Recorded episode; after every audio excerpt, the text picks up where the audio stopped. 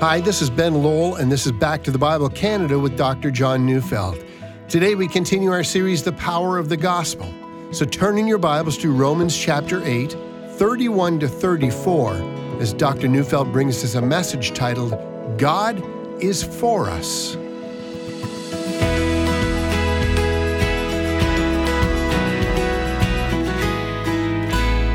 Do you ever wonder whether or not you will make it?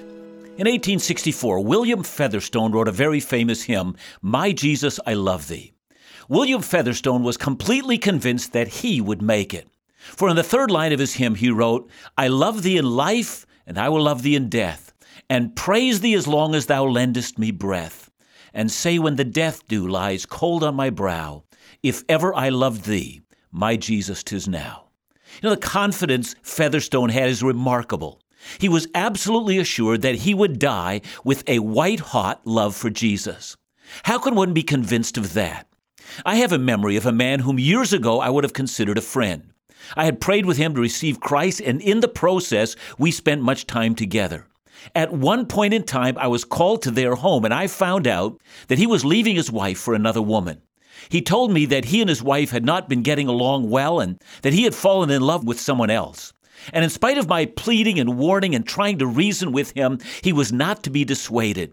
I watched him walk out on his wife, his children, his church, and his God. I ran into him years later, and I saw that there was in him not even the slightest hint of any longing for the God he once professed to have known. You know, as I relate this story, I'm filled with sadness. I'm reminded of the writer of Hebrews who in chapter 6, verses 4 to 6 wrote, For it is impossible in the case of those who have once been enlightened, who have tasted the heavenly gift, and have shared in the Holy Spirit, and have tasted the goodness of the Word of God and the powers of the age to come, and then have fallen away, to restore them again to repentance.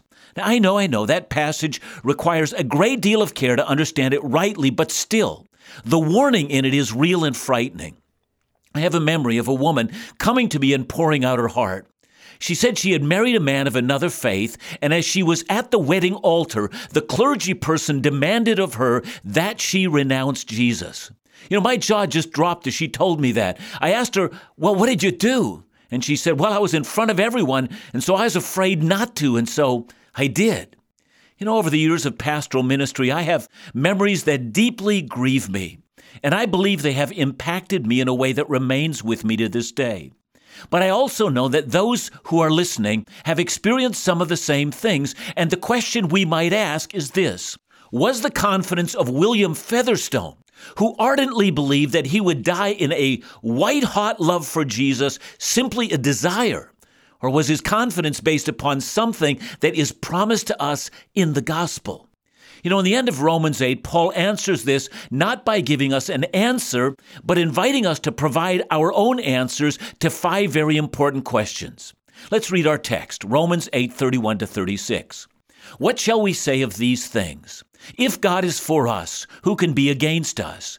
He who did not spare his own son, but gave him up for us all, how will he not also with him graciously give us all things? Who shall bring any charge against God's elect? It is God who justifies. Who is to condemn? Christ Jesus is the one who died, more than that, who was raised, who is at the right hand of God, who indeed is interceding for us.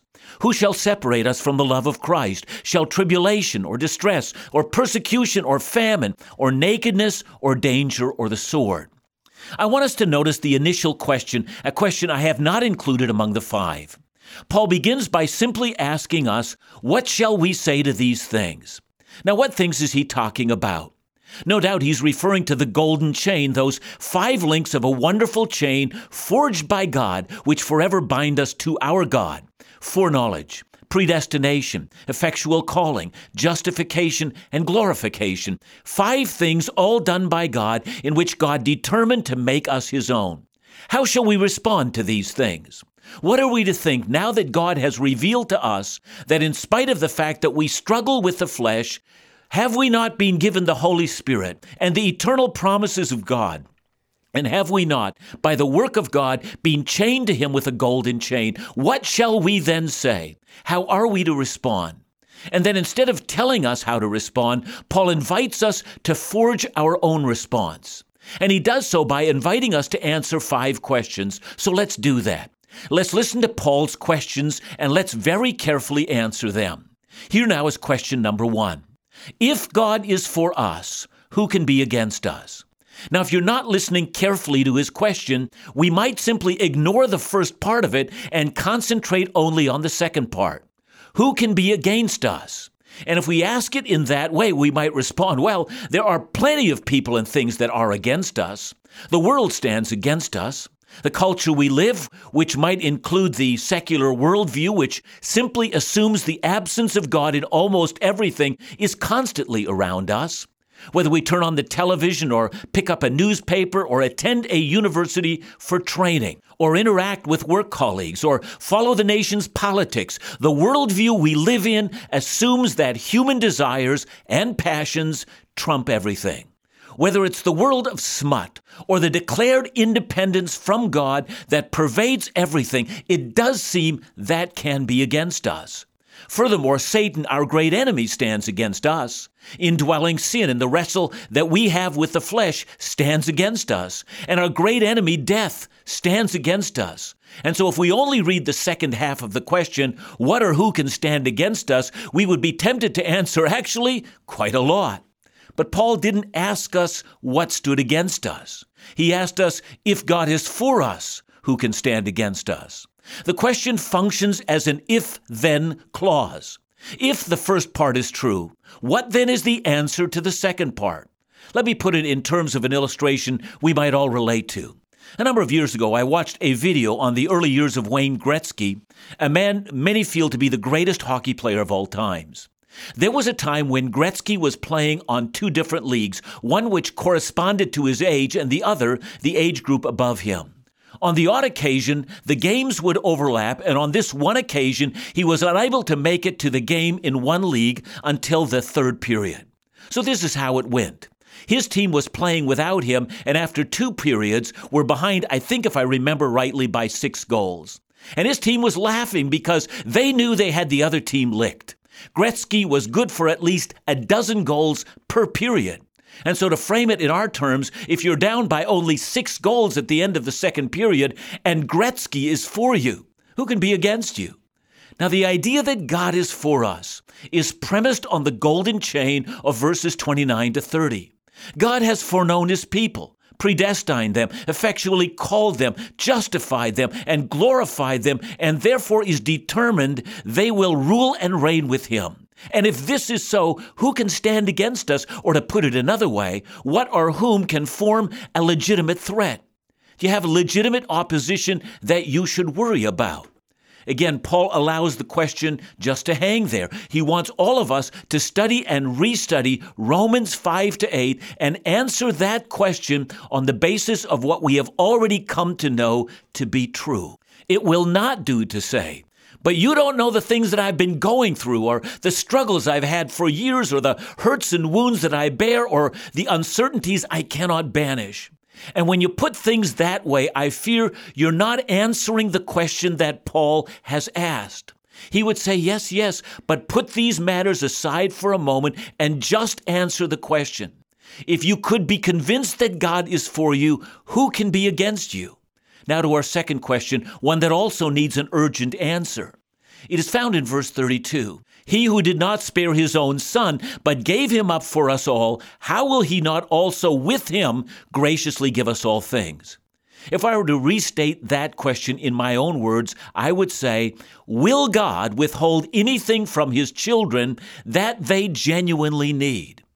We need some time to think about this question. Part of the question has to do with the things we genuinely need.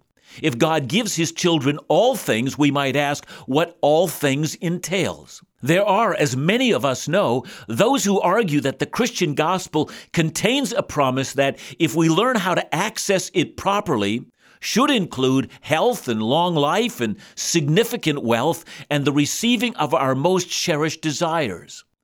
Now we know that Paul can't mean that. Back in chapter 8, verse 28, he has told us that all things work together for the good to those who love God. And as we have seen, this must include the sufferings in which we participate in Jesus. See, God is no magical talisman, a kind of a genie in a bottle, giving us exactly what we want when we want it. The context of the passage is clear. What we need most from God are the resources that will help us to grow in holiness. And God will not give these resources sparingly. He who did not spare his Son will give us all that we need for life and godliness. As we arrive at these last two verses in Romans 8, Paul continues to give believers assurance of who they are in Christ based on what he's done for them. The gospel doesn't just save us, but it empowers us and gives us real and practical hope for living every day. Living in a sinful world that confronts us every day, we need this steadfast reminder. If God is for us, who can be against us? When we come back, we'll address the three other questions that Paul asks in Romans chapter 8, verses 31 to 35.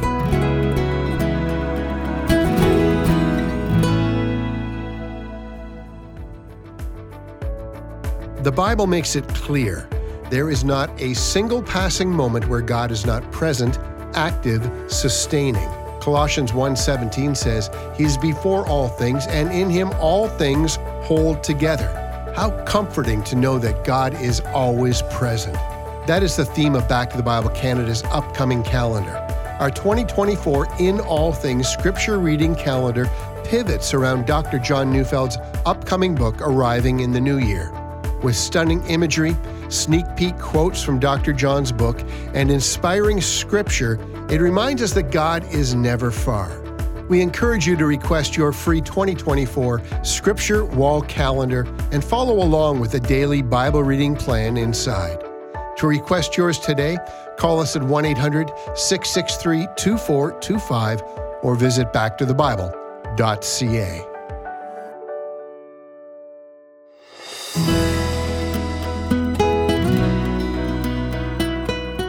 We've looked at two questions Paul has asked. The first, if God is for us, who can be against us? And second, if God gave his only Son for us, would he then withhold from us anything we need for living a life of godliness? Now to Paul's third question. This one is found in verse 33. Who shall bring any charge against God's elect? It is God who justifies. Again, we should have noticed, as before, if we only look at part of the question, we come to very different answer than if we considered the entire question. For if all we were to ask is, who can bring any charge against God's elect, we might be excused for making a rather lengthy list of charges that might be brought against us. Revelation 12, verse 10 calls Satan the accuser of our brothers. He is called that, according to the book of Revelation, because he accuses us before God day and night.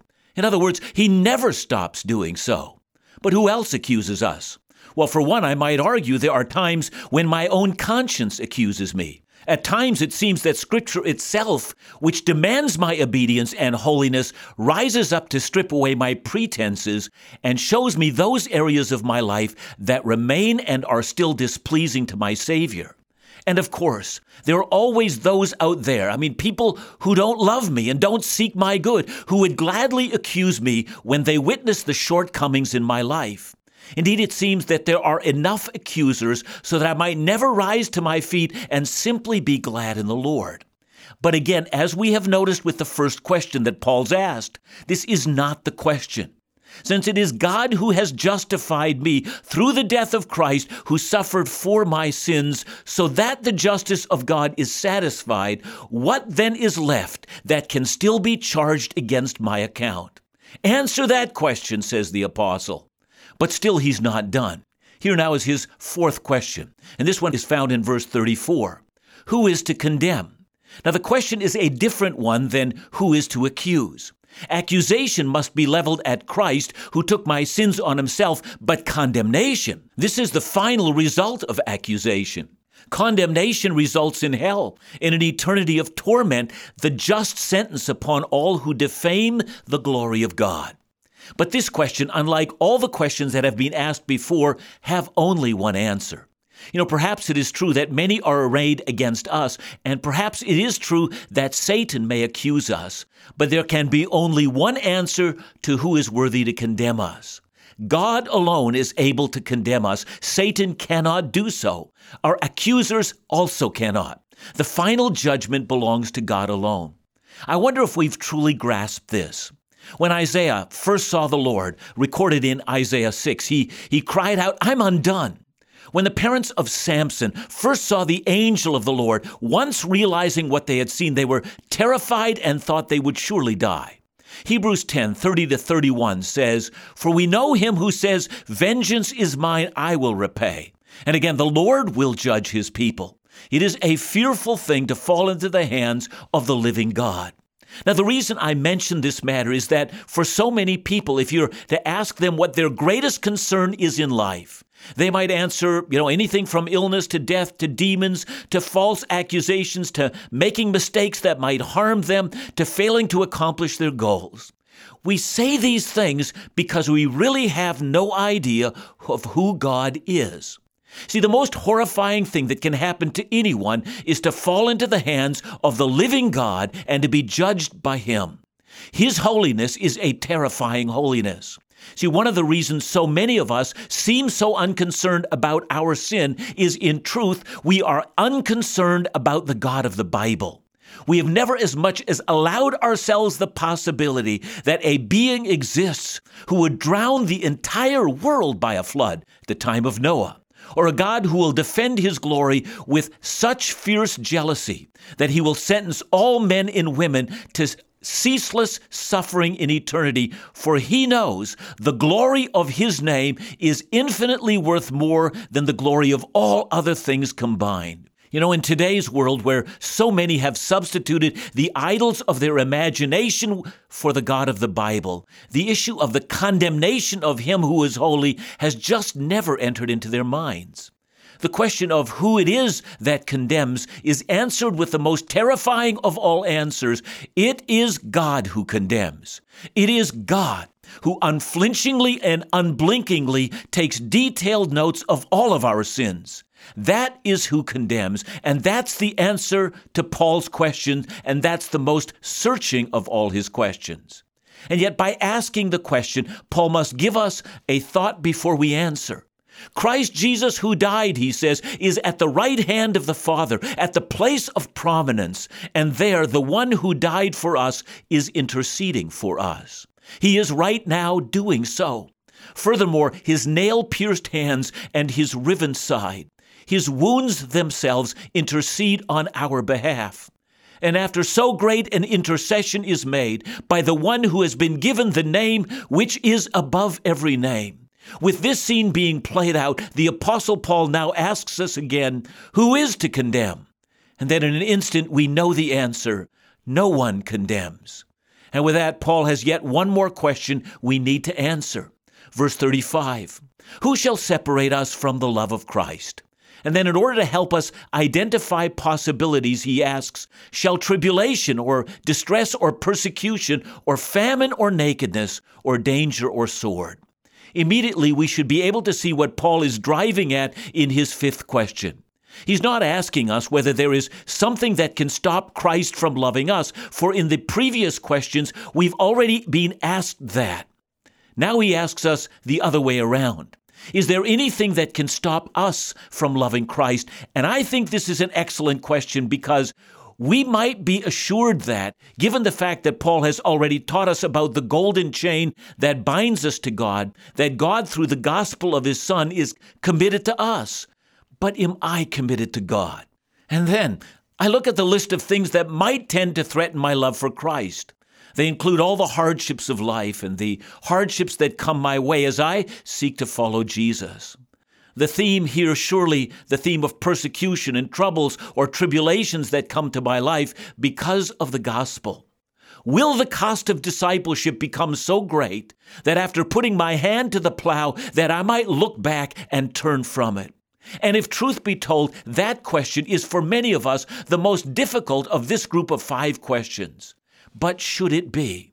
See, the reason I ask this is because of what Paul has already taught us.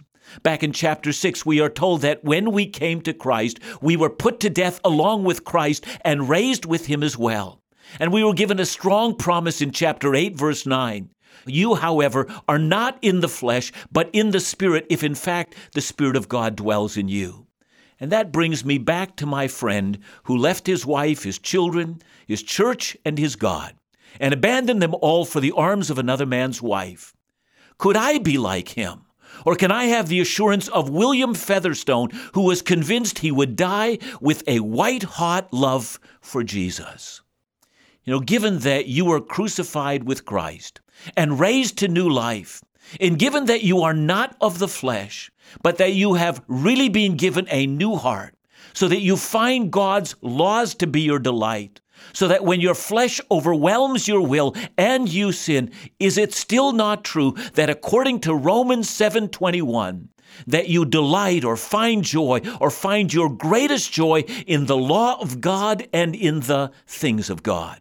And if that's true, that this is the heart that God has placed in you, do you think you are capable of stopping the love of Christ that has been birthed in your heart? Or have you noticed that you are a slave of Christ, for He has purchased you with His blood? Join me tomorrow as we finally sum up this discussion of the security of the believer. John, what can be said? That's a full message. There's lots there. But the thing that comes to mind is when you mentioned the fact that, you know, if we're not careful, we can just take segments of a portion of Scripture, or in this sense, Paul's questions, and we take just one part of it. But we really do need to be careful to take the whole context of what the Word says.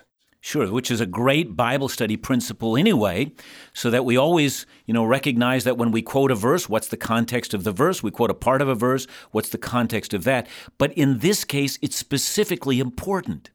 If we're going to gain some sense of assurance in our salvation, William Featherstone, when the death dew lies cold on my brow, I will know that I love Jesus. Can I have confidence there? That's what Paul is trying to give us.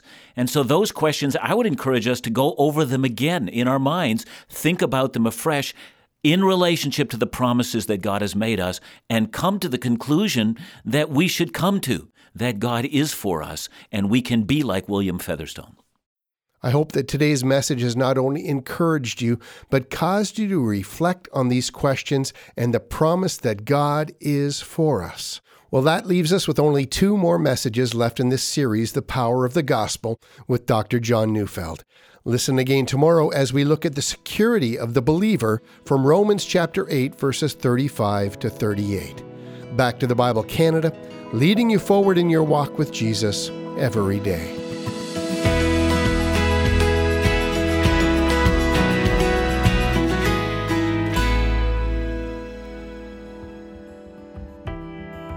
It's never too early to start planning your travels for the new year, and our April 2024 cruise is filling up faster than we'd imagined.